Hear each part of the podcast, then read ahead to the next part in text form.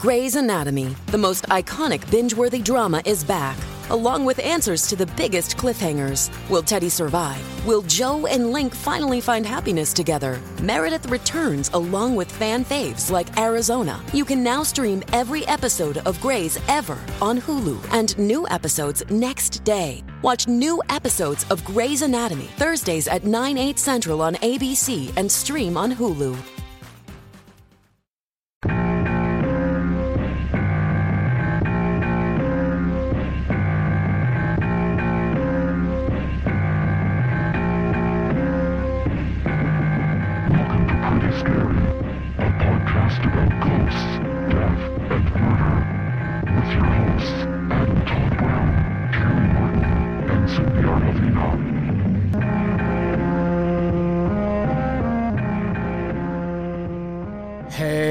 Everybody. Welcome to Pretty Scary. I'm your host, Adam Todd Brown. Joining me as co host this week. Ooh, my favorite co host of all. No co host, but I do have a couple of guests. Carrie and Cindy will be back next week ish. We got a lot of shit going on. Everyone's lives are a shambles. I have a fucking anesthesia needle embedded in my jaw. I have to have surgery. But hey, I got a couple of guests here. Case in point, Katrina Davis shocked at the information I just delivered. Anita, what? Right now? I wa- Can that can the episode be about that? What, has that already been covered? I'm. I think when I'm done dealing with it, I'll probably do an episode Oh about it. It happened about six weeks ago. I went to the dentist and they were numbing my teeth. I was just there to get a crown, and the needle broke inside my face. Oh my gosh. and it I, I have to like go to UCLA and have actual surgery to get it out. It's a whole fucking thing. That's insane. And so I'm recording a bunch of episodes ahead of time to clear way for my face to be sliced open because I talk for a living and I won't be able to do that for a while. Oh my goodness. So, guests. Happy to be here. Also, Jack Kelly is here. I can't believe you thought you could get away with just dropping that information and neither of us saying anything Thank after you. that. Thank You're you just so like, we're just gonna breeze past this thing that I have a n- part of a needle stuck in my face, and like I'm there gonna go be straight to my handles. what? There will be there will be no follow up questions. Immediate concern. oh my god! Yeah, I wish I had the x ray on my computer so I could send it. oh my god. To you. That's an album cover. Oh, it oh, I wanna because- it. Yes. for some reason my jaw looks like fire like they had the fire filter on when they did my x-ray and there's just a spike Oh, man. sitting in Oh it my it's amazing it's pretty See, great I've had a lot of dental work done, and I've never had that fear before. So thank you for now putting that fear in me. but hey there's people in the world who have bigger problems than me for example the cast of the hit fox television show glee They really do. I didn't know the extent. I knew like half of what apparently happened surrounding this show. yeah i had heard rumblings and i'd heard like the big overall stories but espe- like the work conditions i had never heard about I sadly knew about all of it. Um, I was deep in the fandom, uh, Okay. all six seasons, and I was uh, terribly aware of all of Oh it. gosh. I also did background on an episode, so firsthand knowledge of those working conditions. I was about to say I never thought about it and I watched like some of the first season I remember, but I danced when I was younger. So the idea of doing that on top of singing and acting does seem I straight up busted my calculator out when that crew guy told said that they would have like 100 hour pay stubs and I was like that is only sleeping and eating and working. Yeah. Like if you went if you had a 30 minute commute tops, you would have just enough time to eat and sleep. Like that's bonkers. And the thing is, too, is that like unions are pushing for good turnaround times. And like, if the show doesn't take their turnarounds, then they get fined and something like that where they're making so much money, they don't care. They're like, fine, we'll we'll pay, Pay it. We don't give a shit. Yeah. Oh like we'll my we'll pay that. We'll It pay them the extra like- money. It becomes uh, like something they budget in is torture. like That's one of the things that bothers me about this documentary because they talk about how harsh these working conditions were and like they start getting into well is that maybe what drove Cory Monteith to and we'll get into all of this in more detail in a bit like but and then you're like oh yeah that's that's an interesting thought. Or was it the work conditions? And then they're like nah Lea Michele's a bitch. That's why it happened she probably did it because she's an asshole. And it's like, man, I don't doubt that she's a shit person, but it takes a really harsh tone toward not her. that they did a very good job of this at all, but I did take that as a factor of one more person that was at least getting paid enough to ma- and loved the work enough that even though they were there doing the same hours were able to just like make this decision on behalf of god knows how many other people Yeah. physically and emotionally. Not that that wasn't because of a you know a very a kind of like nepotistic is that a word? A nepotism related relationship where they were talking about like oh well if you're the bestie of the person that makes all the decisions then you just get to pe- be the person whose opinion matters yeah. and she just as well could have been someone that was possibly a little more balanced in what their needs and wants are at a, as a person and isn't so work driven that she felt better diving back into work and all these other people were like i'm actively crying like, I'm just wondering because I never saw a call sheet, so I don't know what their order was. And I don't know if she was one on the call sheet or if she was, you know, if that was Matt Morrison, because like in the last three seasons, he was not doing as much. But like, you know, to have her be, you know, not only like one of the stars of the show like the like one of the top names but also like now like the girlfriend of the person who just passed away i think like that's the reason they were like leaning on her because it's like oh well she was the most affected, by this. And it's like absolutely. I can see that being like if she's okay then yeah. who else could possibly you know not be able to pull through or something like that?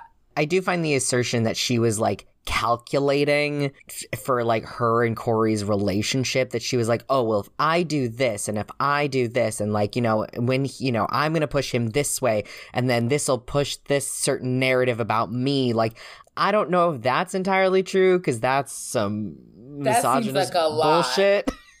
like, or they were just like stars on a show and they played romantic interest. How many times have we seen that happen?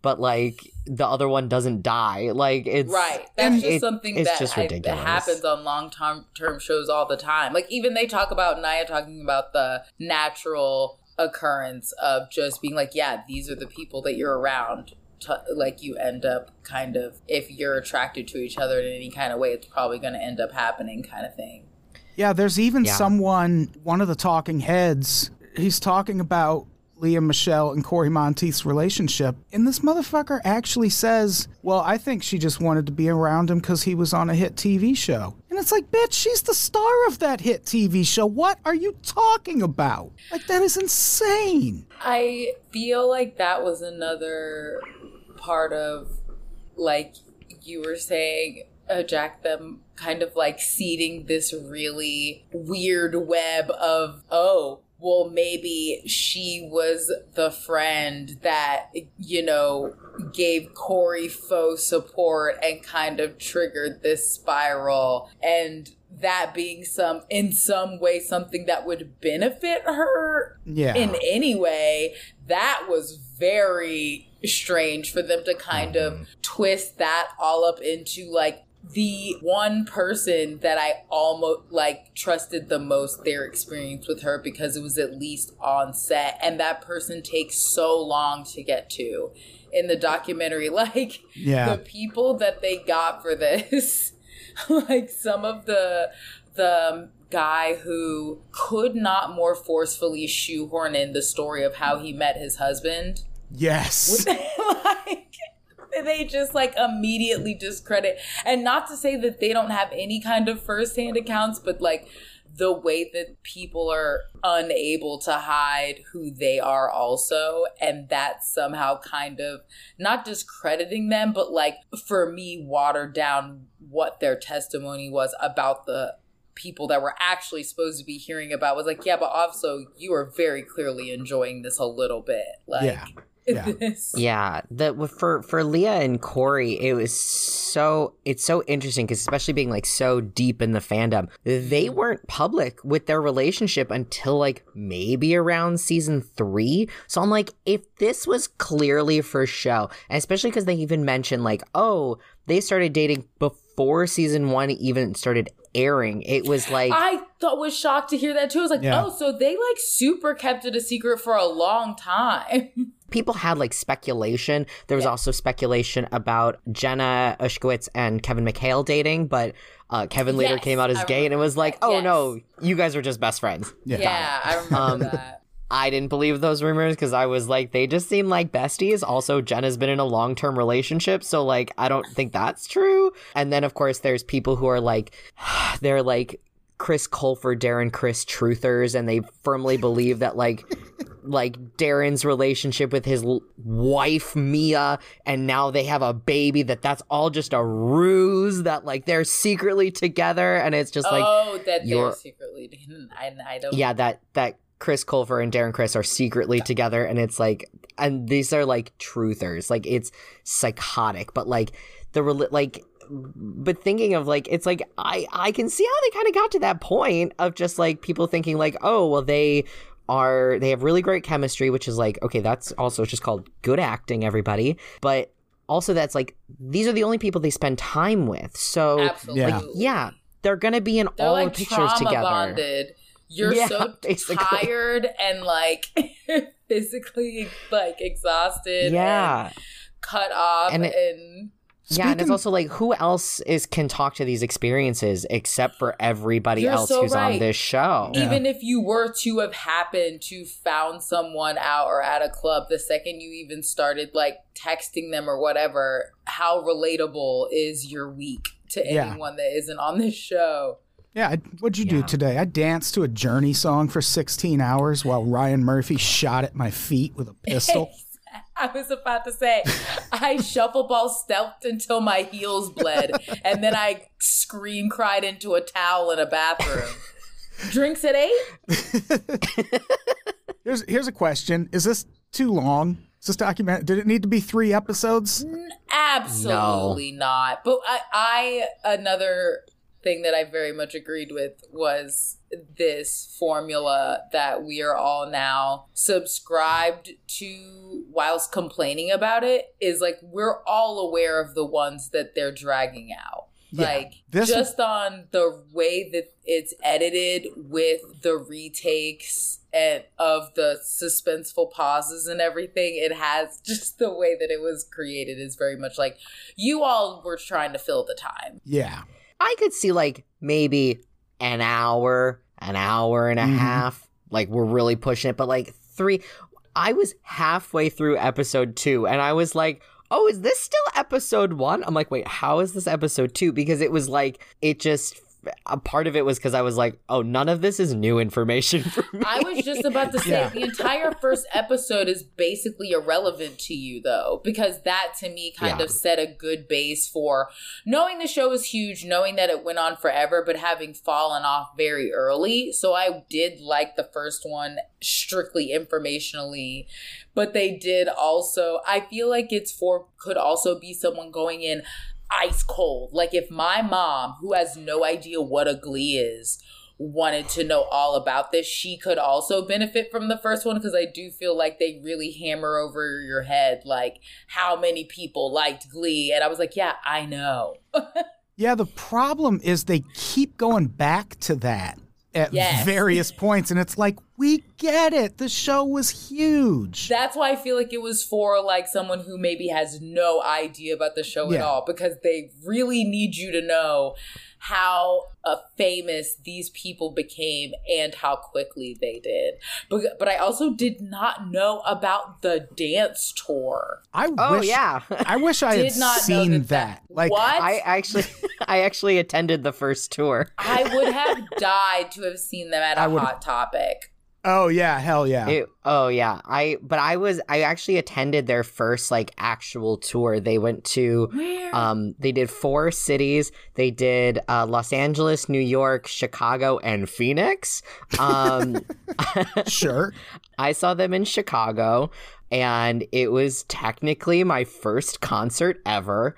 Oh my um I was Wow. 20 years old. Uh right? 20? I was either 19 or 20 and um Yeah, I just checked. you were was 20. yeah thank you thank you um and it was uh yeah i mean it was great like my friend and i like went and like homemade fan t-shirts because we didn't have anything i was looking for the shirt i actually had from the concert tour and i must have given it away recently um because i had Oh. it for years it was great Like it was, was really the show really fun like? Like, were there like pyrotechnics and stuff? Like, did they have background dancers? Was it just them? Like, how big was it? Oh, it was pretty big. They did have some background dancers. Okay. It was mostly them, but they also like came out as their characters. Like they weren't performing these concerts as them as the actors. Oh, they were which still I playing their never really put characters on stage. together. Okay. Yeah, that makes sense. Yeah, yeah. I would have killed to see that. I loved the first season of Glee. It was so Yeah. good. Yeah. It's a little weird that I also have like photos of me with like Harry Shum Jr., Jenna Ushkowitz, and Mark Salling.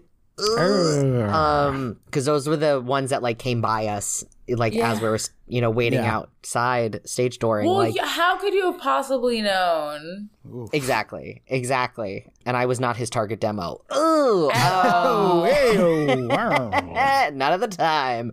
I was a little too old, but um, I didn't know about the Hot Topic tour. That's amazing. Like that, Mm. it doesn't seem like the right crossover. Like, I come meet like the cast of Glee and pick up a Slayer T-shirt. Like, what the I fuck? feel like that is someone on paper looking at their demographic and being like, where do misfits go?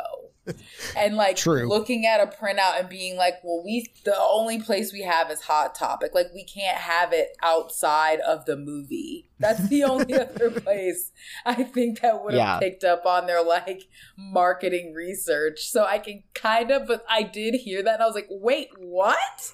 so yeah, the they also sold like Glee merch at Hot Topic. They also sold it at Borders, R.A.P. Um, Mm. but Aw. I I had like out. a Glee. I love I had like a Glee, um, like coffee to go thermos. I had a messenger bag. I had a keychain. I had just like I had as as much stuff as I could find You were in the Midwest. Gleek. Oh, absolutely. Uh, When I like I said, when I said I was deep in the fandom, I'm also talking like like live journal fandom, Oh like my god! eventually Black moving Journal! into Yes! moving on to Tumblr uh, for fandom stuff. I was doing like like message board RPGs as the characters. Like just it was a lot. that does sound like a lot. Really was not joking when I said I was Oh deep in the fandom. So oh this my goodness, that's first- like D and D for Glee. You were writing Yes, as them. D and Glee. yes. Yes. So this Correct. first episode mostly focuses on Cory Monteith and Yes. his drug problems. We find out he had drug issues well before the show started. I don't know what they're going for with almost all of this because I get that. I mean, I guess finding out the depths of his drug issues is.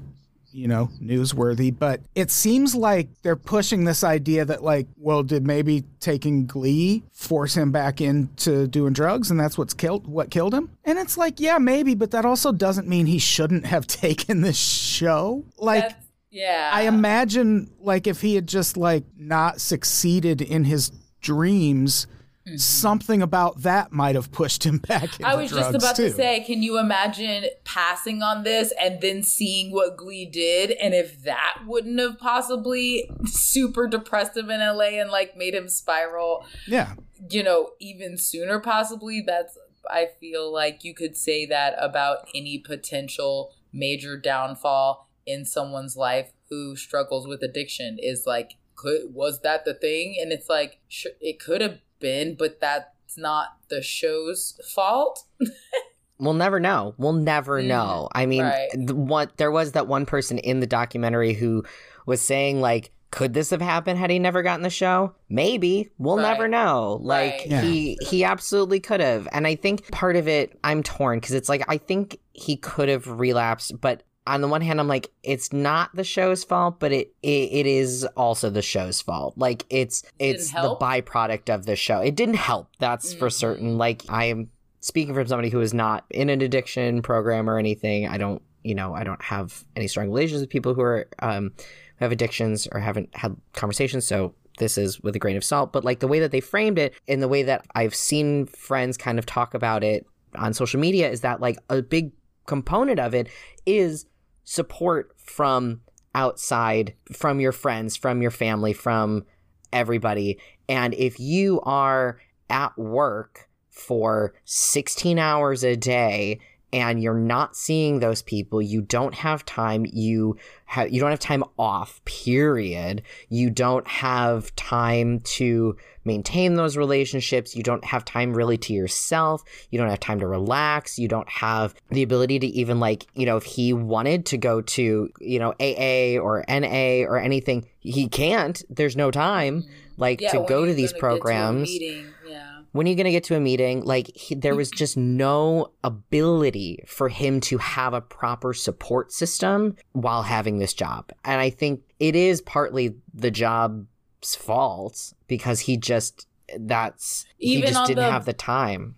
even on the But, yeah. on the base level of like protecting an asset i think that whatever was done was kind of like people trying to be there for him on a personal basis but whatever like breaks he took might have just been of his own volition and like too little too late possibly because it sounds like they kind of wrote him out when he started disappearing on his own instead of like you saying him having anyone to be like hey things are getting really bad like i need to step back before i start using again or whatever that potentially could have looked like. Like you said it doesn't sound like mm-hmm. there was much space for that kind of conversation for him to be like, well, and even they were kind of talking about the culture of the show and the demands where if I've definitely been on jobs where you could tell someone like, "Oh, we'll tell your job that you need a break," and they'll laugh in your face and be like, "Yeah, I'll just get fired." Like that's not an op- you don't feel like that's an option.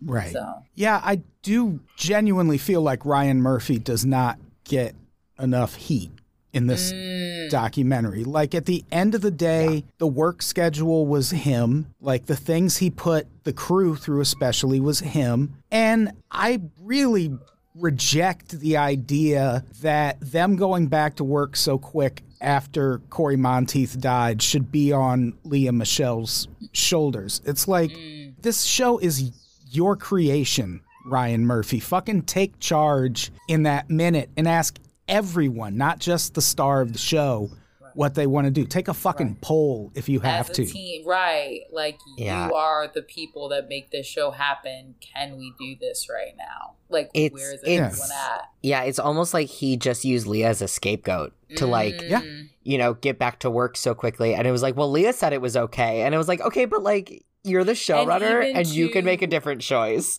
And I wonder how aware he was of different relationships on set and that kind of being the perfect person to put a decision like that on. Because I can imagine getting the call and being like, Well, did you hear we're going back? Because Lea said da da da. And being like, Of course she did. And it immediately even would divert people on the job's attention away from him being the person that actually makes that call. Yeah. Mm, interesting. Yeah. I hadn't thought about it that way, but that is but that is a really, really good That's theory. some Yeah. shit. Yeah. Hey, it's Kaley Cuoco for Priceline. Ready to go to your happy place for a happy price? Well, why didn't you say so? Just download the Priceline app right now and save up to 60% on hotels. So, whether it's Cousin Kevin's Kazoo concert in Kansas City, go Kevin, or Becky's Bachelorette Bash in Bermuda, you never have to miss a trip ever again. So, download the Priceline app today. Your savings are waiting. Go to your happy place for a happy price. Go to your happy price, Priceline.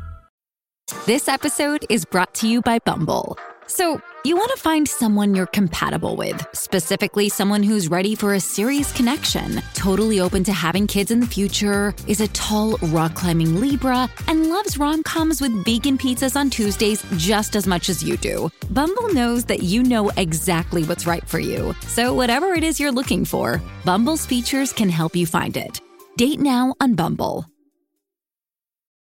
What did we think of the group of talking heads they assembled for this? I feel like there are a lot of fringe characters. A lot of the notes that I agreed with that you made could really be summed up in like grasping at straws. Like Yeah. the people that they got to interview, the length of the documentary itself, everything is kind of just like a little more stretched out than it needs to be and that takes what little validity that is there it kind of dissipates because they've filled it with so much other stuff that it makes it matter less to me. You know what i mean? Like it's almost it it has nuggets of credibility that completely get lost because they made it three episodes and interviewed these people and left in things that to me don't need to be really shared outside of them maybe having like a dinner with someone two wines in. Like I don't yeah. Yeah. they seem like people that genuinely cared about them, but not necessarily that should have been interviewed for a documentary. I don't know. Yeah. Some of them. Like I like the roommate and I like I love Naya's dad.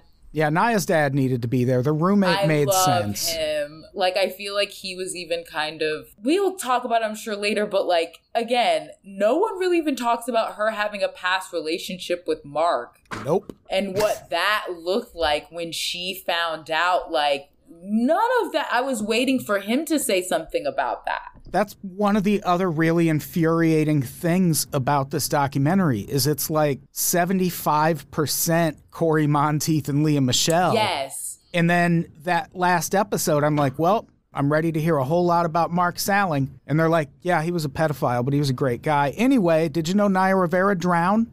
It's like Well, that. you know, You're really, really glossing over that. even one of the crew ladies i was kind of in the same headspace of where are they going to go after dropping all of this information even like the amount that they found and all of that stuff and like i said i was waiting for Naya's dad or something and then they just have one of the crew ladies say yeah i mean a lot of the things that have happened after the show was over just horrific and even like she you she used some i think it was horrific but she used some other adjective that i was waiting for her to say something like more damning about what that looks like. And she kind of just lumped it all together in all of the stuff that happened quote unquote after the show even the fact that they don't have anyone they have the news people say it but i feel like they put a lot of the harshest stuff uh, harshest information and real information in writing. So no one ever says it. You just like read a lot Yeah. of the stuff that made you be like oh my god what? I was just reading all of that stuff. They didn't really have anyone to speak on the things that i want to know the,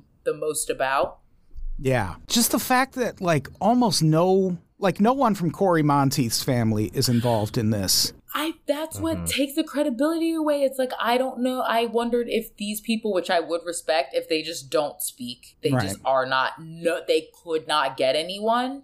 That's what I thought. I thought they just could not get anyone, and so the people that could, we could get were Naya's dad, who is already used to being front facing because he's a self proclaimed someone that's okay being in the public eye, and people that clearly will talk to this about anyone who will listen to them. Some of them, like Naya's friend, who clearly does not like Lea Michele.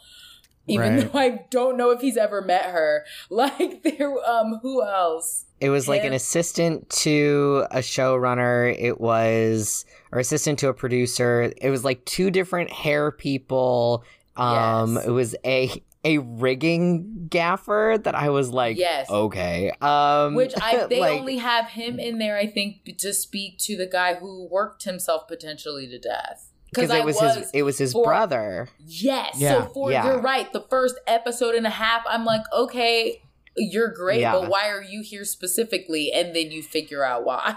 Yeah, Yeah, it took a long time to get to Yes. that. And it was Yes. because I was like, why are we interviewing a And gaffer? it's like who they like, could oh. get. Yeah, because at first I was just like, this is who would publicly speak about this, who like has the energy and time and even wants to be Mm-hmm. associated with, you know, whatever this is going to be. yeah. The whole second episode of this felt like filler to me. Like Yeah. we could have just lopped that whole 45 minutes off of this and made this like a 90 minute thing. Yes, exactly. It the, a lot of the issues I have with it are with whether or not a more credible people were accessible and editing. It's just like this didn't need to be three episodes. Yeah. We could have focused this information a lot better. And I'm literally in my head trying to edit, and it's like, should they have done everyone else before and ended with Cory because clearly that's who we have the most information about? Or like, I feel like that's why. I feel like they had enough for a a lot about Cory,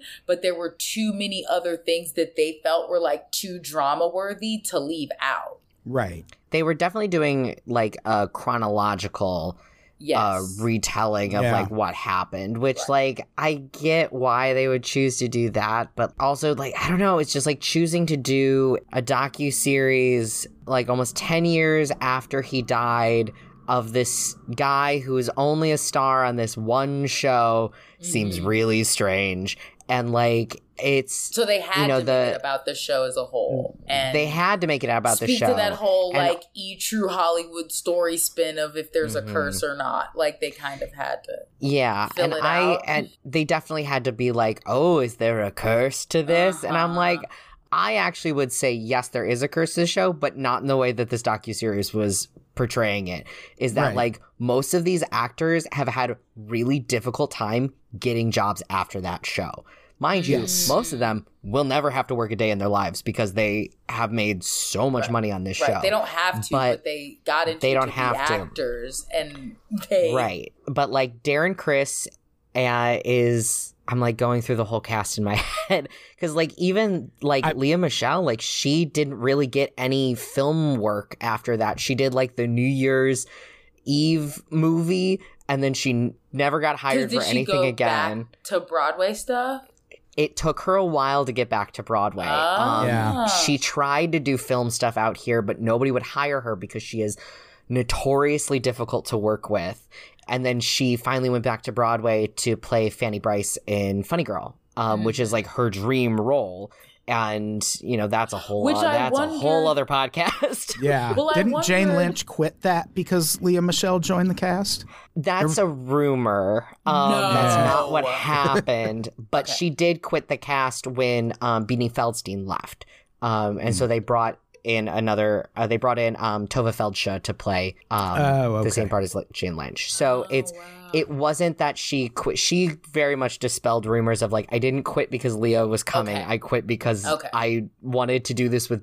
I am leaving in solidarity with Beanie. Like recast both of us. Like it wasn't because Lea Michele was coming in. Okay. Um. Uh huh. So yeah, that's what she says. it could be. It could be false, but who knows? Adam but with your it's, um, speculation, uh huh.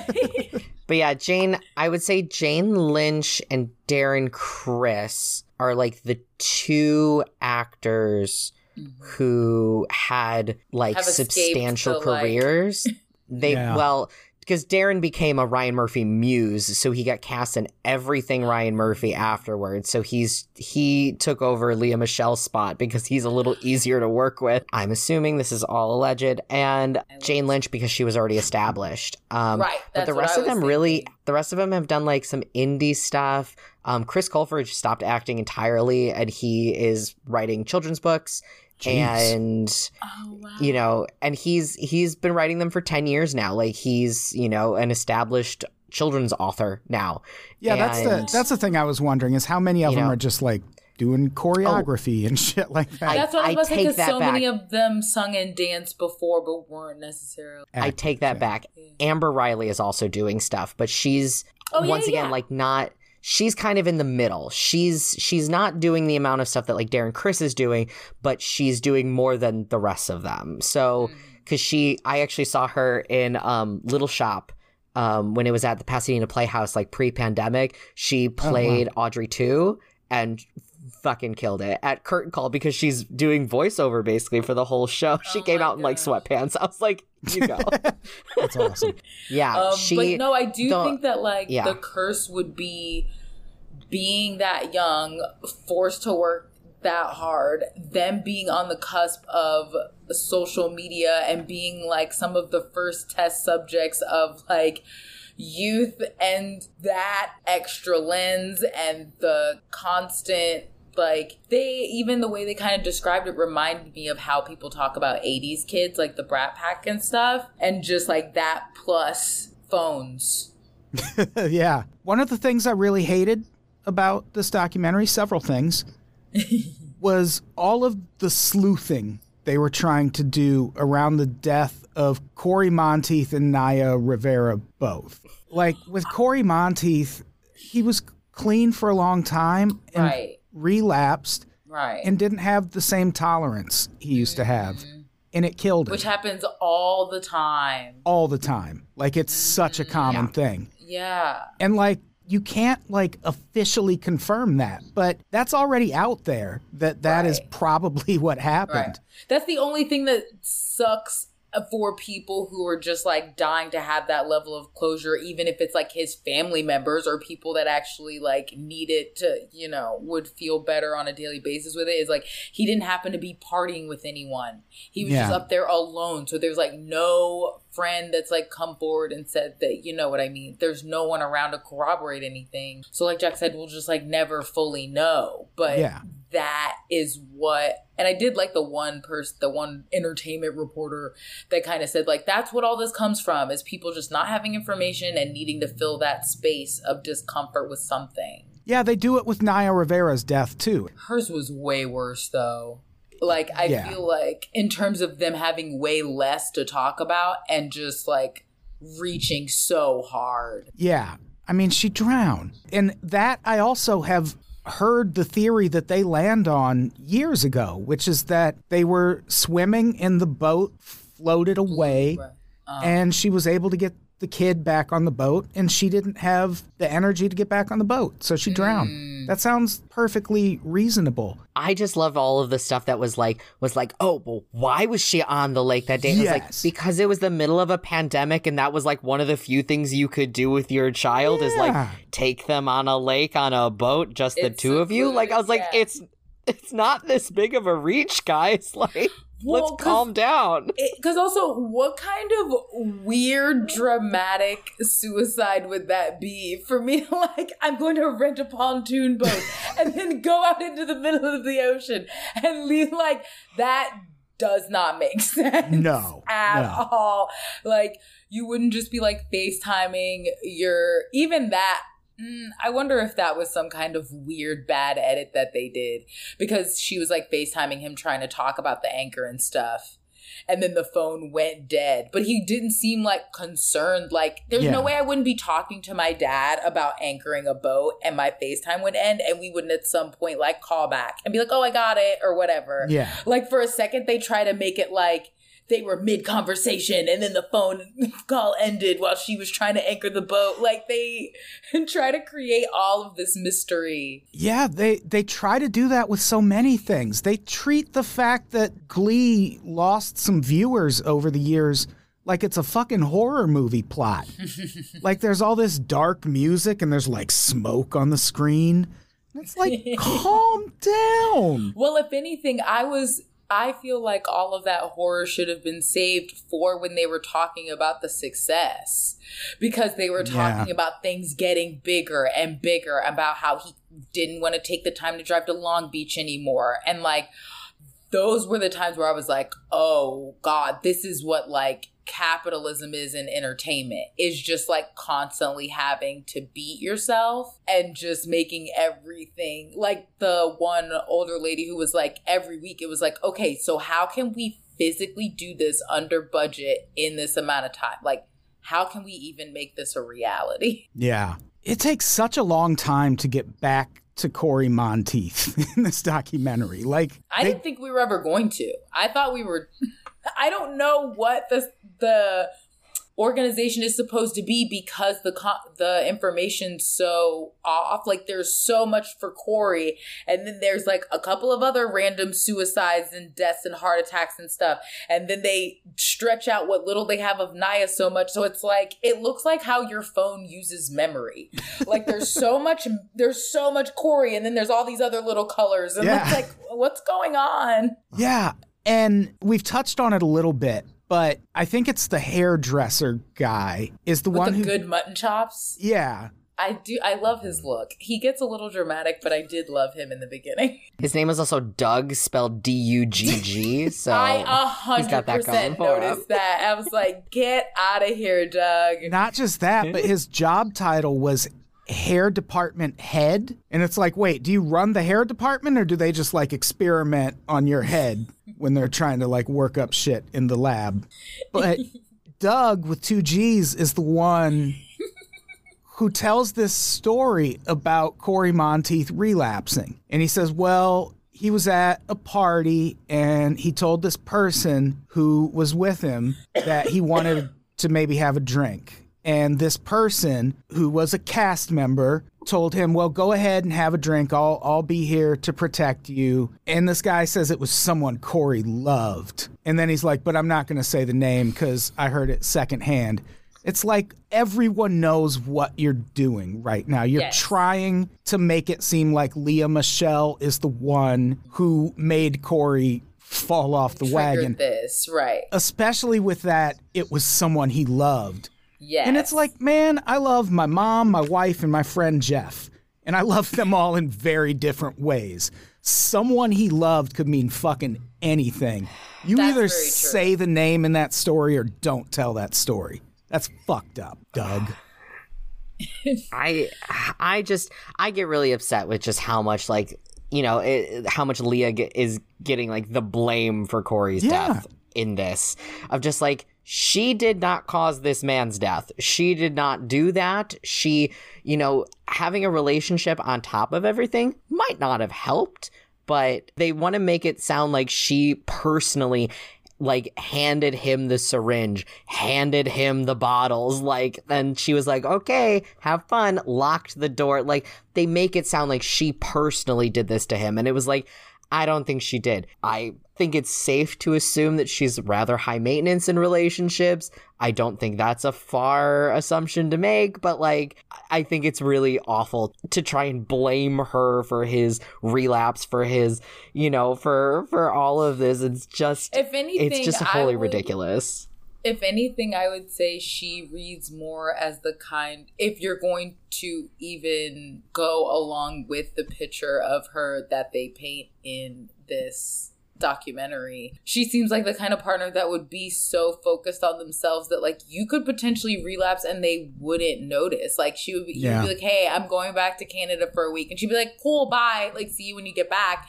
And as long as you like text her whenever she texts you, you could probably party for a decent amount of time and her maybe not really know. Cause I wondered, as someone who knows very little, how together were they at that point? Had they broken up and gotten back together at all? Like, were they together for the whole time? Do you do you know anything about that?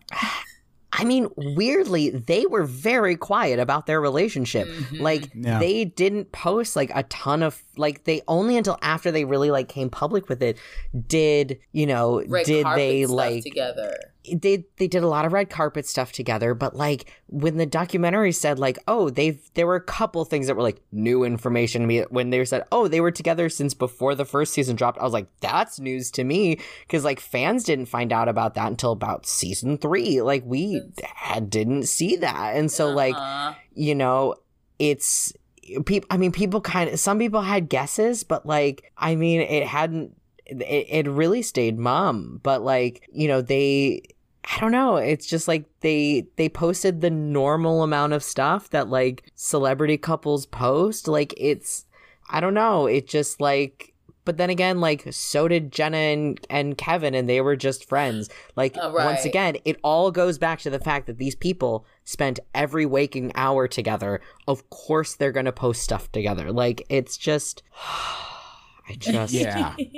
Yeah, and around this point in the documentary, there is a moment that I don't know if they left it in because of the irony or if they just, the people making this were too dumb to know to edit this out. But there's this interview with Ryan Murphy, and it's this video clip where he's like, you know, boys don't go through what Lea Michele's going through. Oh yeah, yeah, It's yeah. like, motherfucker, you're not going through what Lea Michele is going through on this documentary. And you Well, absolutely he's should also be. just gonna that kind of line uh, realigns with our new theory from earlier about him and making the decision to go back about Lea is like, yeah, maybe he just constantly diverts.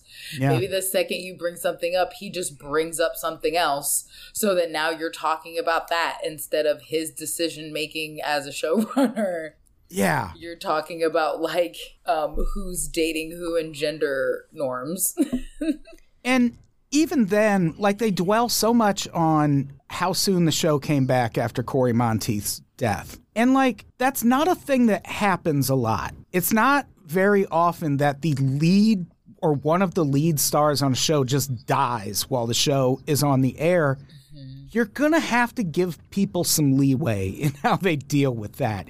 They might not make the best decision under that amount of stress.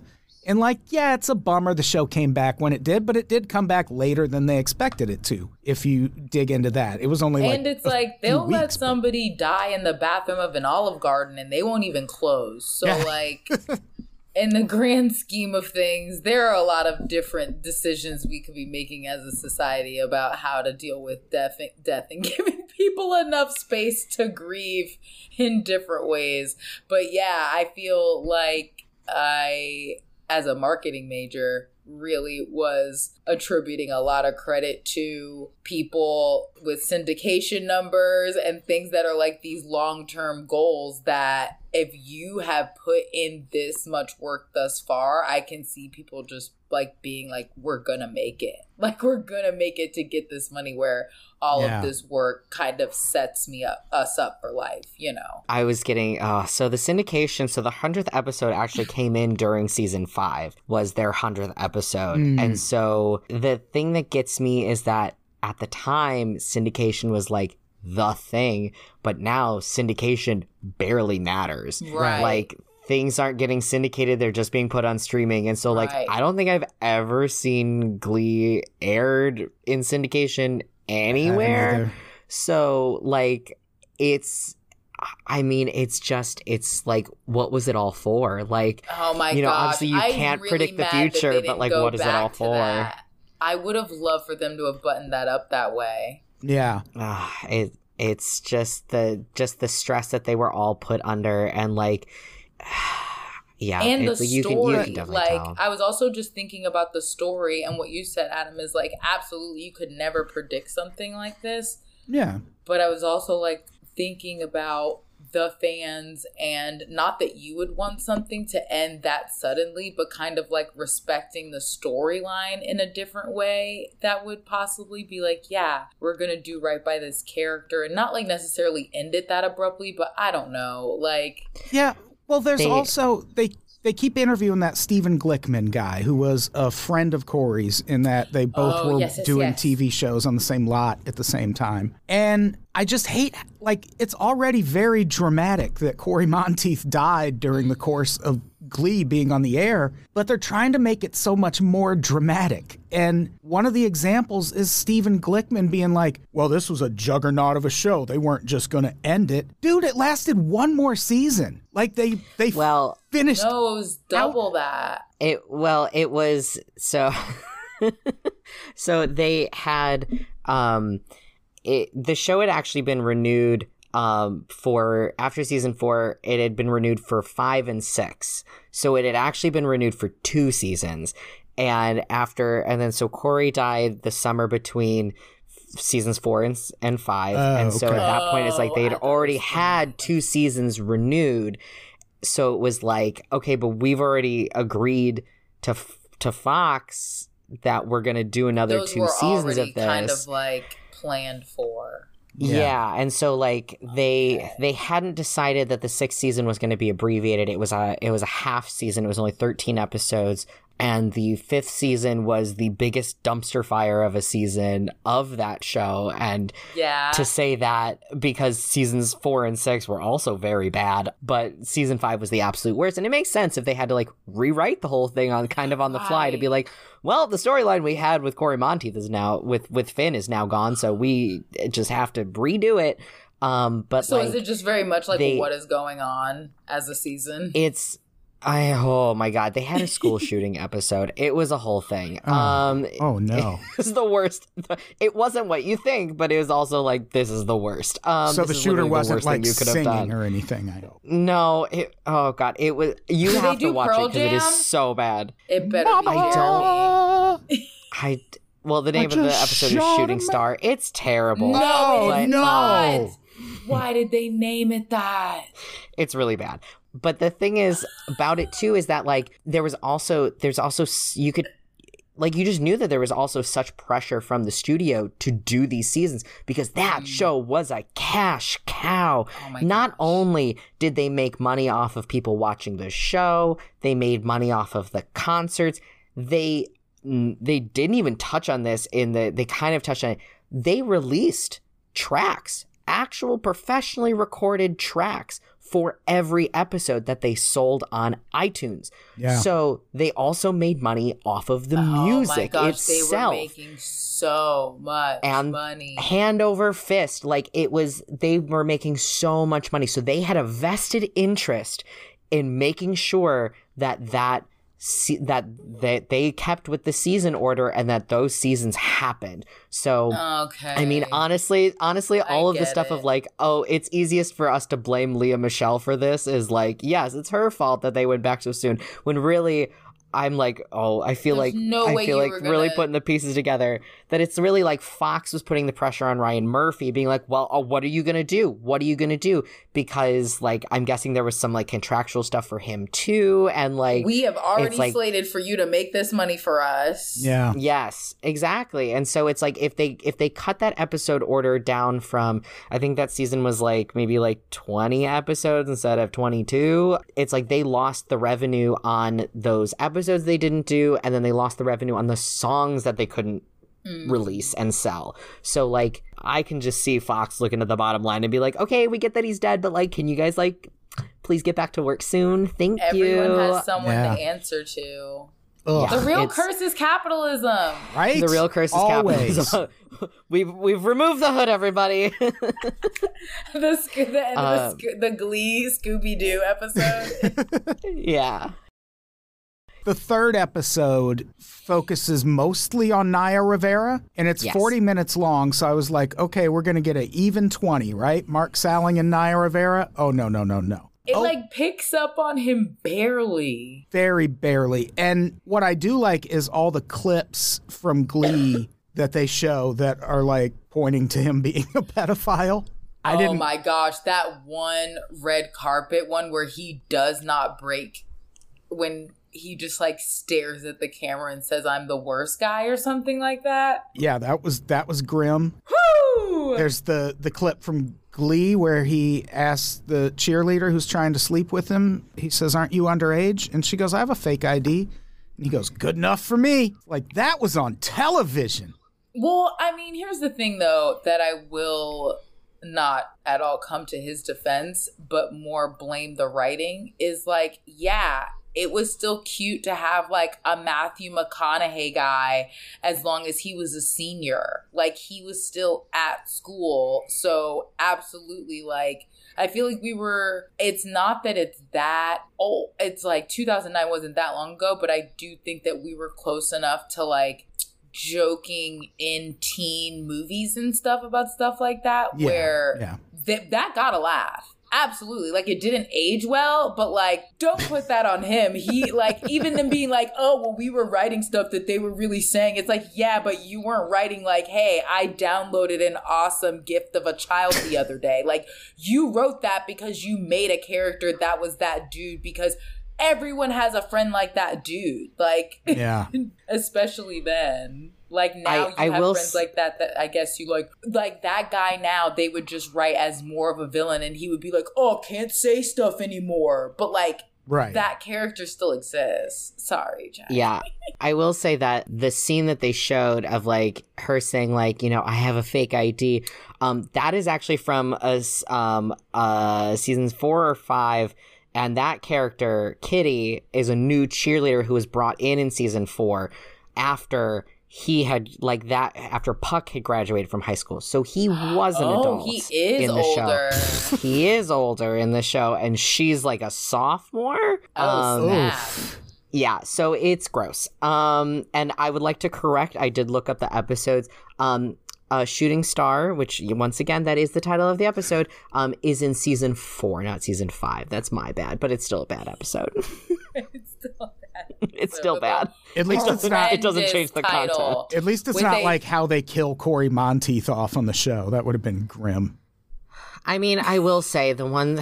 I know we're trying to like move on from Cory Monteith, but like I will say the one nice thing that they did in the quarterback episode, which was in a very emotional episode. If you've never seen it. Yeah, it, I've seen it. No, It's- I just- thought about watching it and was like, "Oh God, I don't know if I could do that." I mean, it's devastating. Um, but like you can tell, this is a cast and crew that is still actively grieving. Yes. Yeah. Um, They're like, "Oh, I'm there. We can keep rolling. Do you want to do it again?" Yeah, Yeah. we can we can capitalize on this. Um, oh my that gosh. they, but I like that they left Finn's death ambiguous, Mm-hmm. and that they were like, we're not gonna say what it was. They How just did they do that they were the like.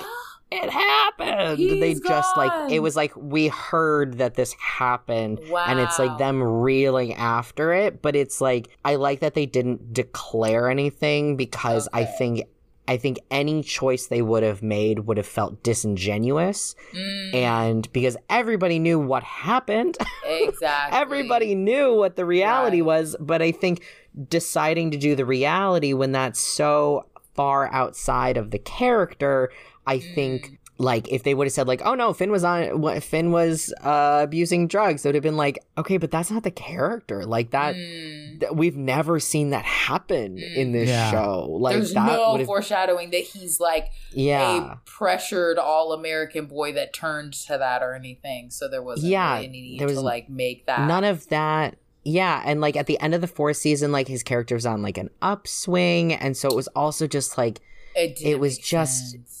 It didn't make any sense. And so, but any other option, if they had been like, he had a heart attack, would have been like at 19? Like, Right. Yeah. that feels, it probably that feels far-fetched. It would have had to be like a car accident or something. that yeah. which, which, okay, they already did the car accident thing though, so they Oh. couldn't do that again. Same We're just- car. we're just serial reach- killer. they just turn it into Christine. Yeah. So the final episode of Glee aired on March 20th, 2015. Happy birthday to me.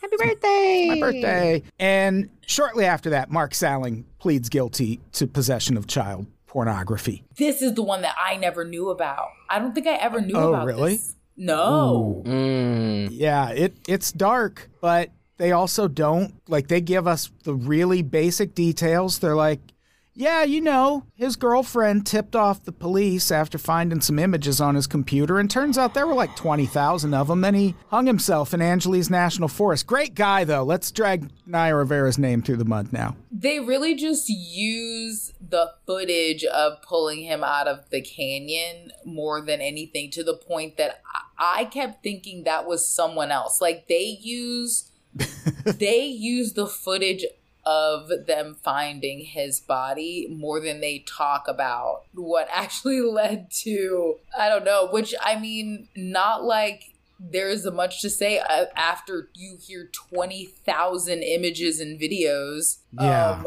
but like, it doesn't seem like they kept even many reactions. Like, for as much as we hear people talk about and read like retweets about Lea, for them to not have even any tweets of reactions of anyone really to Mark, did they?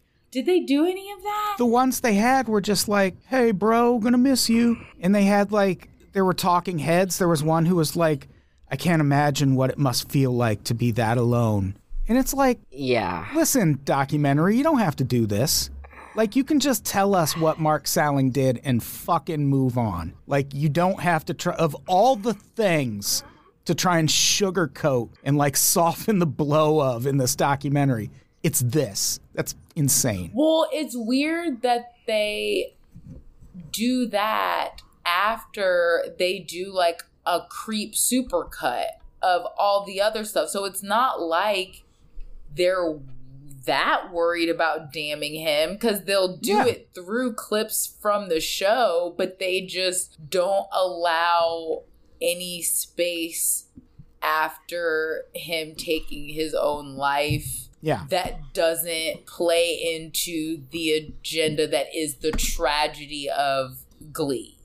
Right. Like it's kind of like we need you to go back to to thinking about the curse now. Like it doesn't really behoove us for you to focus on him being a dirtbag, so we're just not gonna go there. I, I think would have would have benefited the their theory of like oh there th- this is a curse this is a mm-hmm. what was if if they actually like went into like talking because they had a they had a psychologist on the mm-hmm. show you know talking about it and i'm really glad they had her talking about it because like her mm-hmm. saying like oh the reason he killed himself was probably because of you know it was these reasons was because he didn't see a future for himself. And i'm like that's Yep. what i was saying when it happened. Yeah. and i was like yeah, like i don't frankly i was like i don't blame Yeah. him for doing that. It sucks for the victims that they don't get their that, that you know they don't get to see him you know go to jail or anything. But like yeah it made a lot of sense. But like i think if the documentary really wanted to go in on the like oh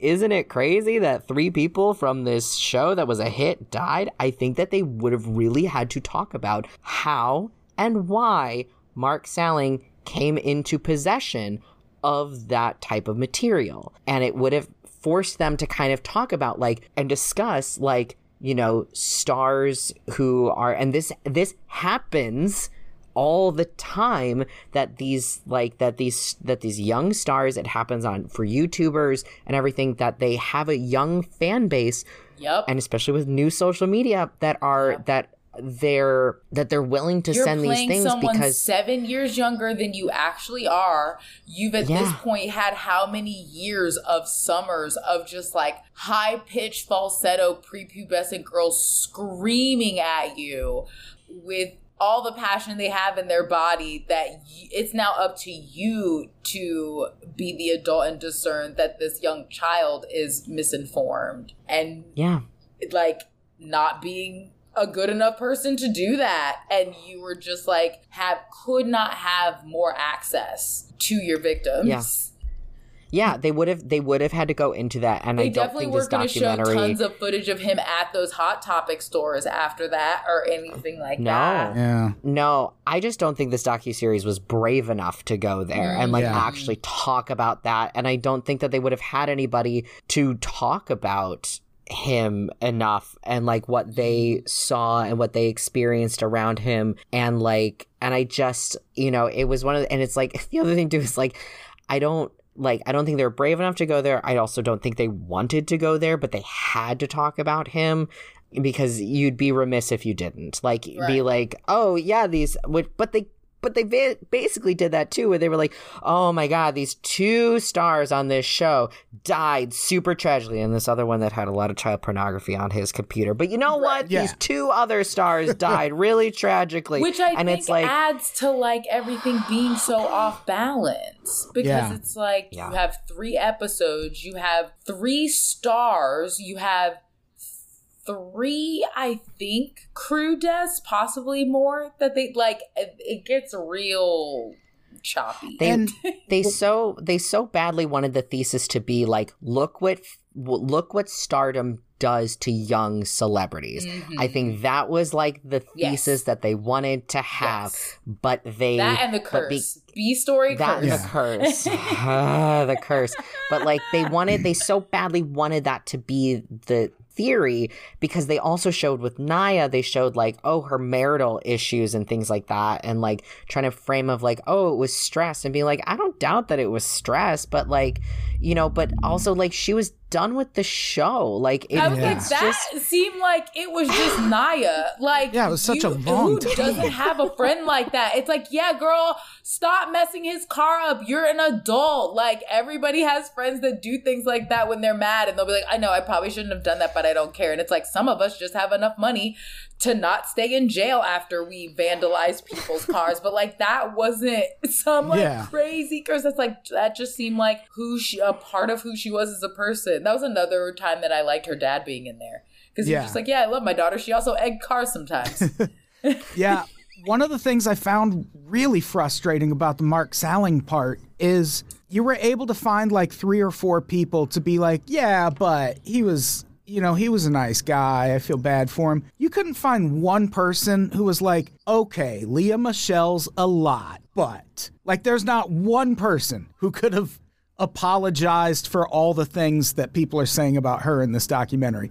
You could Again, only find. I don't think they were interested. that's and that's that's what I hate. Like I hate that. like you you needed people to apologize for Mark Salling in this that badly, but you couldn't get one person to be like, okay, Well, I think Lea Michele was call under a lot of stress. I think that they kind of call themselves out on it, where it's like they probably would have found someone like that if she was gone. If she was Yeah. dead, they probably would have found someone, but she's fine and in Funny Girl. So she gets to be the person that murdered Cory. Like, And there's another crazy quote from a journalist when they start moving into the Naya Rivera part, where he says, It's just crazy how with the media, one day they're dragging you through the mud, and then the next day they're praising you because you're dead.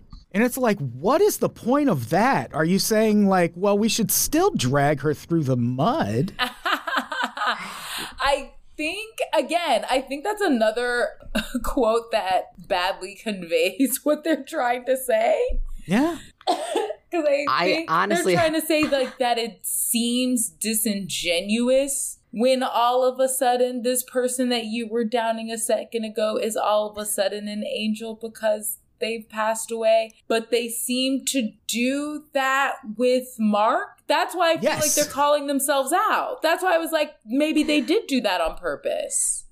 the- I don't think that that, whole I don't thing of think this documentary is that smart.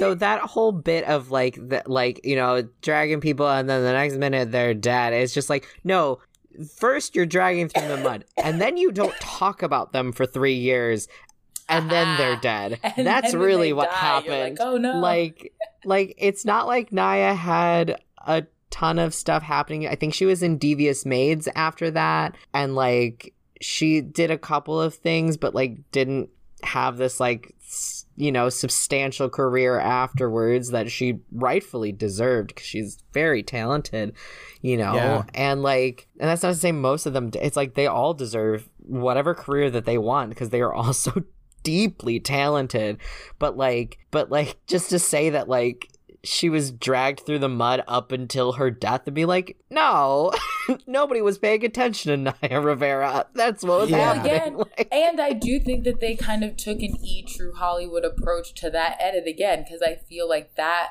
man, if it's the person I think it was, because I remember is is like I think he was also a hairstylist or wardrobe, and he had like his hair part to the side and slicked to one side.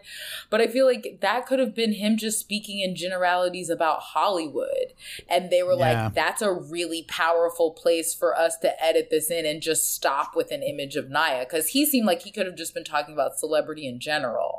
Maybe not. Yeah. was Maybe he I'm more was he the was he the one in like the office with like the brick background Oh, see, I thought it was like, the Latin man that was sitting in the auditorium, and he was like, "I mean, that's what it is Oh. with celebrity. Like, you could be talking, uh, they Yeah. can praise you uh, the one day, and then the Yeah, it was- they love you because you're dead." Yeah, Yeah. it was that guy. He was a reporter. Oh, I didn't realize he was a reporter. Okay, Yeah. okay, okay. Um, yeah but yeah, I felt even the first time he said it, they kind of he says it, they switch to night, and then it goes black, and I was like, that's also just them being like, "Oh my gosh, timestamp when he said that because we're gonna use that." Yeah. and kind of associate it with Naya, but like you're saying, that not actually being what the course of her life was. yeah. But that being like blaming, like turning the thing around. Like, look at you, look at you watching this documentary. What celebs have you been talking shit about today? Like, look at yourself in Yeah. the mirror. Like, that was supposed to be an indictment on us as an audience. and I, almost. I hate when a true crime documentary pulls that shit. There's one on Netflix called Don't Fuck with Cats. And at the, Yes! yeah. Mhm. the end, the woman turns to the camera and goes, Or are you part of it? It's like, No, motherfucker, you're the one making the true crime documentary. you were the one egging that dude on on the internet. I'm, I don't have shit to do with this.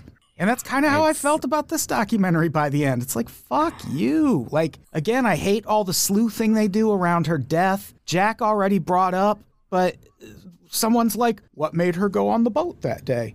It's like, is that a serious question? Like, what made her go on a And- boat with her kid? They were going swimming. Well, they do have the one person who's like, maybe she was just a mom that wanted to go out on a boat. yeah. The, But like one person says that after they ask that question like- open ended like five And then they times. throw that person off a boat. and then, and then But, that like- woman has to swim back.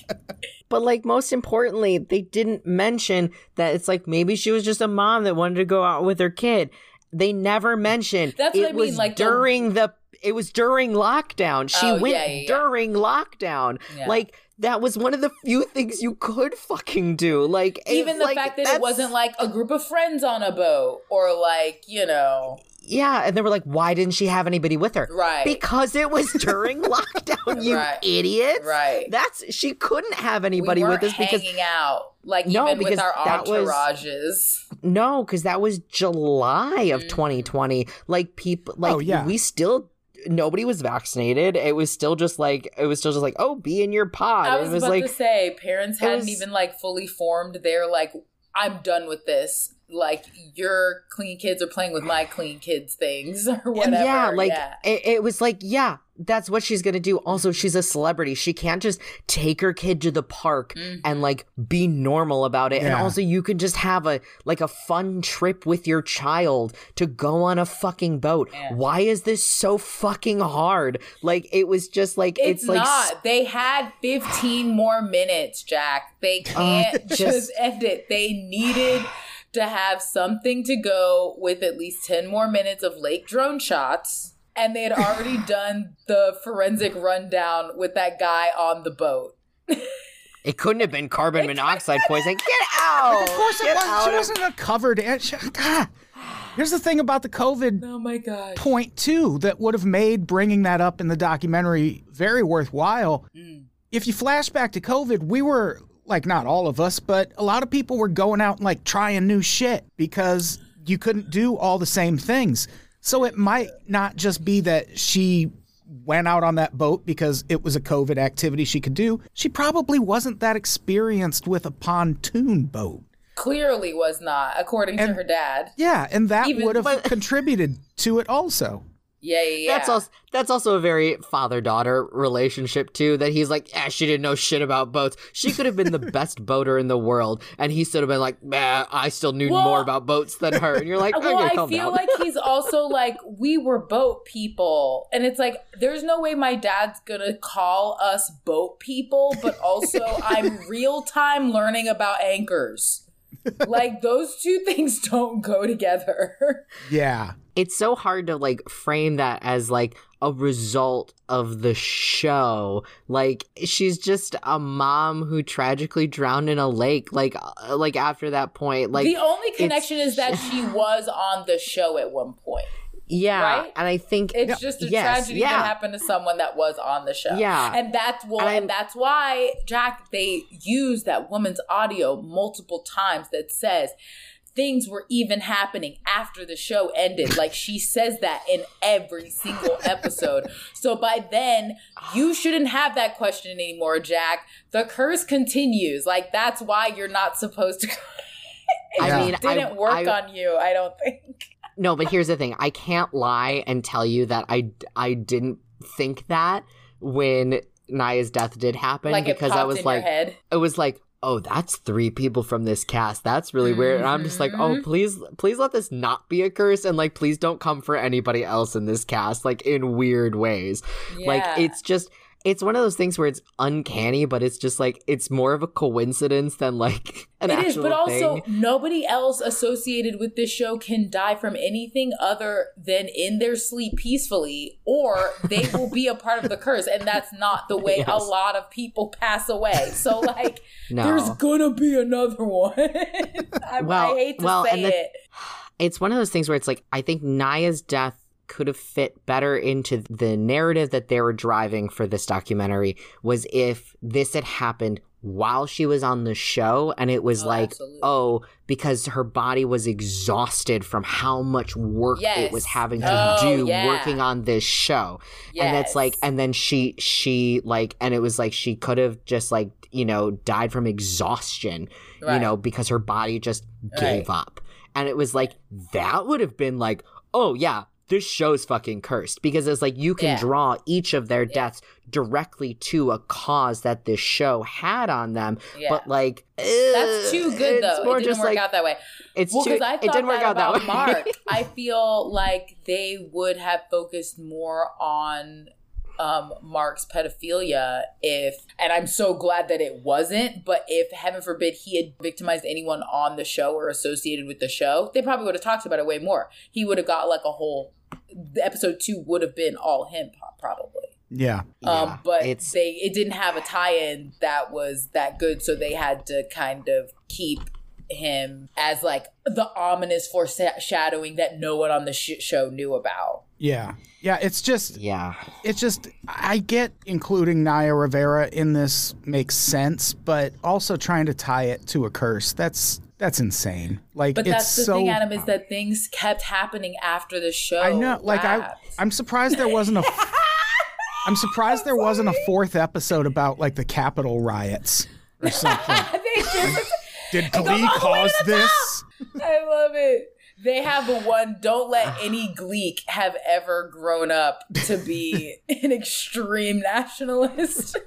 I just I I uh, I know we keep going back to Lea Michele, but like they're you know they kind of touched on it of like with when like Darren had invited like a few of like the the featured background to like come sit with them and it was like oh somebody said that you can't sit with them. And it's like oh it was Lea? And it's like yeah it's like okay th- it's a good anecdote but like there's also like documentation of like some of the cast members of color who rightfully were like Lea Michele was super fucking racist to me like like Samantha Ware Oh. straight up like called her out like especially because like you know lea had posted like a whole thing like supporting blm and samantha ware was like where the fuck was this when i was on the show and you were super racist to me And I legitimately wondered about that. Whenever he was telling that story, I was like, mm, I wonder what kind of elitism this is even stemming from. Because Yeah.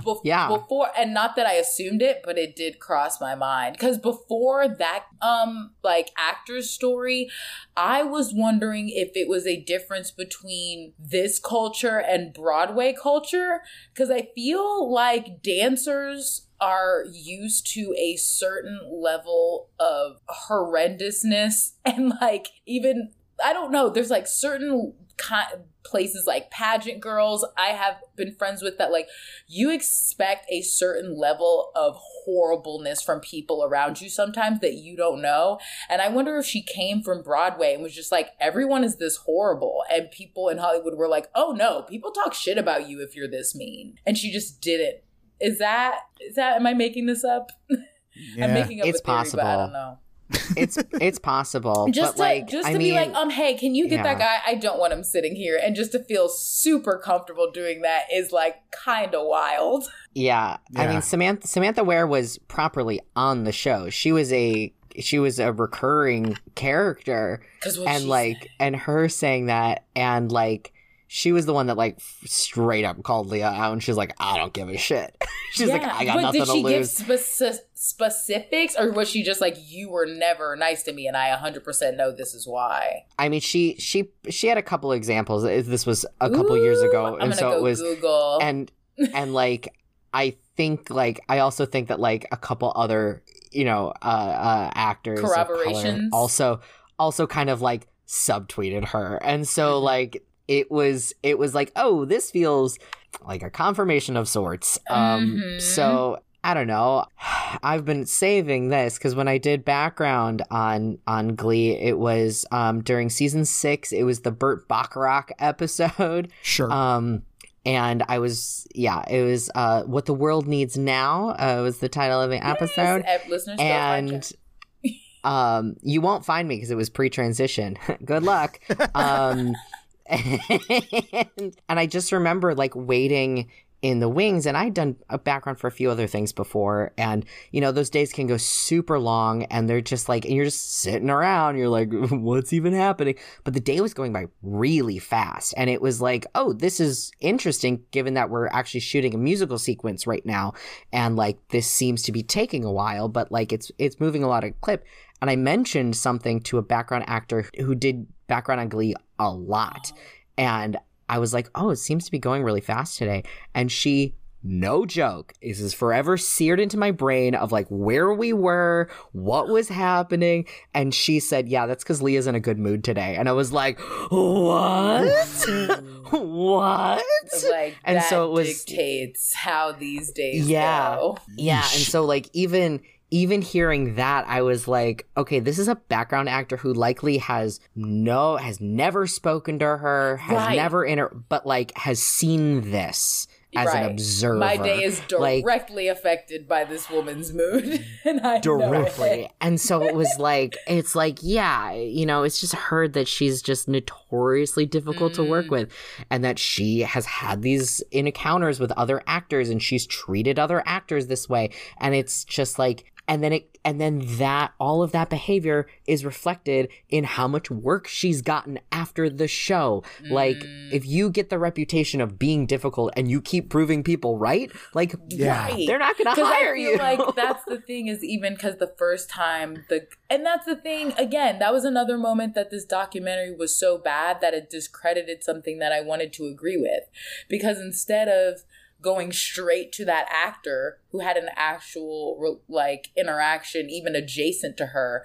They wait for that to gotta come in like 45 minutes in possibly the second episode even and let that catty guy who is friends with Naya, who we know she's not friends with, give all of the documentation. And it's like, who are you? Yeah. And so that, even though I knew, and because he used the word difficult first, I was like, oh, well, that's like the scarlet letter. Like she's done. Anything you do or say about her after that in this documentary, I feel like I know where you all stand on her Yeah. as a Yeah. As a publication. fans fans also noticed it too because when Mm. you would when you would see all of them posting on Twitter and you know and like posting all their photos and who they were hanging out with and who they were tagging it was like everybody else and then like Lea was off on her own thing Mm. with you know with Cory or doing something else but it was like she was never with them Right. it was always you can like the tell who same people group. like uh, decide to be around when they don't have to be Yeah. around. Yeah. Yes. And so she, but she never hung out with them outside. And it was like Mhm. almost like everybody, and then Lea was off on her own. Right. So it's like, I don't think, and it's like that feels like a very obvious But see, exclusion and not that- like her choosing to opt out. But even that is such a far more honest and interesting commentary on what it was like to work with her on the show than the direction they took, Yeah. which is like Mhm. having that one guy who should have honestly only barely spoken about Naya and they could have just let him put his fiance story in there and been done with it. Oh, or have more people from the show, which I guess they couldn't have gotten, but like actually talk about that instead of that the leap that they took yeah. with the hairdresser and her acting like she was like picked Cory to be her puppet or like you know what I mean that whole angle. I think this documentary should have just been like, hey, you're not going to believe how fucking crazy Glee was. Right. Like trying to make it a true crime thing and introducing this curse angle just made it dumb. Like there's so many Right. leaps and it's like this story is dark enough.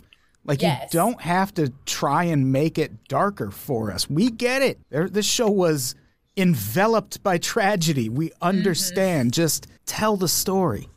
like you said, even everything with Naya, I feel like they fluff with so much speculation that you kind of have to come back mentally to a mother to like how the child was found to all of that that is the actual tragedy of what happened i kind of like came back to that at the end because you've had like you went full forensic files for a second and had a guy on a boat like why why did that need to happen It didn't. That was so wild. That was I so was wild. so I was like, oh, i looked up and i was like Oh. oh, we're doing this like yeah. I will admit that I read a review of this, uh, or I skimmed a review of this docuseries before I watched it, and one of them pointed out, it was like, why are we bringing Naya's father to the lake, a place where he hasn't been since she died? What is the purpose of this? Why are we doing this? Literally Why? just the shot. Why? Why Yeah. are we just re-traumatizing this man? Well, even the we don't need to be of- doing this. even the video of like he could have said what he said in his house Yep. and they could have cut to the footage of him running into the lake heartbroken mission accomplished like you got Yeah. your freaking tragedy nut off you did not have to like pay for the gas to dr- make him drive back down there Yeah. Yeah. The, the second half of this episode just feels like grief porn, kind of. because there's no new information like it Yeah. wouldn't feel it would feel worth it if we were bringing anything to light that like you said jack apparently hadn't already been covered like i felt a little bit better knowing less and thinking that this is like some theory that hadn't been explored to this extent Yeah. And it's like knowing that this has already been addressed is even more. I'm sure the people that are the most interested in this will like it the least. You know what I mean? Yeah. The people that want to watch this and like even look back on it in any kind of way or like hopefully get new information or a new angle or something, but at least be like, oh, I'm glad that they spoke to this person. Anything. Like, I don't know. Yeah. No, as soon as as soon as I heard that they spoke to none of the original cast, I was like, "Oh, so this is gonna be terrible." And I kept Um, waiting for anyone to show up. Anyone. Anyone.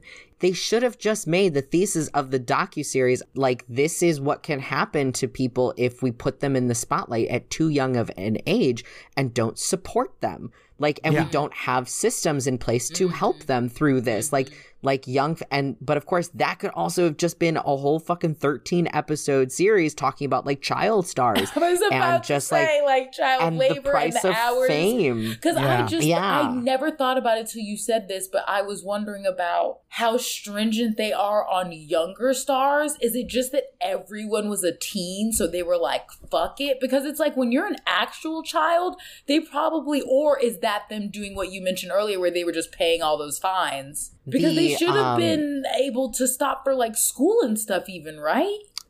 The the youngest cast member of the original cast was Chris Colfer, and he was 18 when he Oh, was so cast. they Yeah. did not have so any. they of were all adults. They Yup, did not have to worry about those pesky child labor laws. Yup. Um, and giving them breaks and having them stop after a certain number of hours. Right. Nope, they, okay. I'm just going to say it. Actors need a union.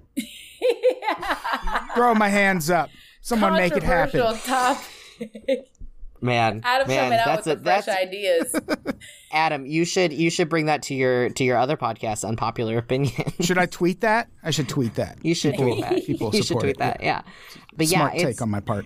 I think I think we've hit the end of the episode. We've, this was really good. Thank you both. I really appreciate it. Yeah. Uh, I do not recommend this documentary. I guess if people want to hate watch it, you can go do that. But I was about It- to say it is which- one like which- if you know a lot about it and you want to yell with someone, like if Jack has a friend that maybe wants to scream with him about it. No, you don't want to do that, Jack. Oh, Yeah. honestly, honestly, if you know, and like if you if you were a gleek, if you watched the whole show and you were like deep in the fandom, you can pass this entirely. There was Don't waste the your time. Don't waste your time. The only new information to me was finding out about the crew members who died. That was Yeah. the only new information to me. Okay. Everything else was known. Everything else was well documented, has been discussed at length. If you were a fan of this show, like and like deep in it, you can skip this. I mean, Yeah. you can watch it if you want to watch it. You can get a free uh, trial week to Discovery Plus through Amazon Prime. That's how I watched it, and then I canceled my subscription because fuck Warner Brothers Discovery. Yeah. Well, because also you could know nothing about Glee and still kind of be infuriated by this documentary. Yeah, 'Cause everyone. that's who Yeah. I should- everyone should be mad at this documentary except Mark Salling. Like he kind of Oh yeah. gets treated the best, and that's Stop. another reason. That would be the best troll review is five stars and it just works out. From the grave. So Um, again, thank you both. Do we have anything to plug before we get out of here? Katrina, how about you? Um, I mean, I do stand up, so you can follow me at Katrina Sivad, which is just Davis backwards, is S I V A D. There's just a bunch of Davises. Um, but yeah, I have shows. If you live in LA, come hang out. I have a special on Prime if you want to watch that. But yeah, just follow me on all the things, and you'll easily find a link to more things that are related to me. So thanks. Nice. Jack, how about you? I have nothing to plug. Uh, I'm not doing anything. I'm still wearing pajama pants right now. Um, Me but too. you can follow me on, on Twitter or Instagram at Jack Loves TV. Um, and you can uh, you can follow me on Twitter and Instagram at Adam Todd Brown. That's Todd with one D. And uh, follow my Substack, adamtoddbrown.substack.com. You can give me money to write, and I sure would appreciate if you do that. And I think that's it. Let's get out of here. Jack, say goodbye. Bye. Katrina, say goodbye. Goodbye. Goodbye, everybody. We love you.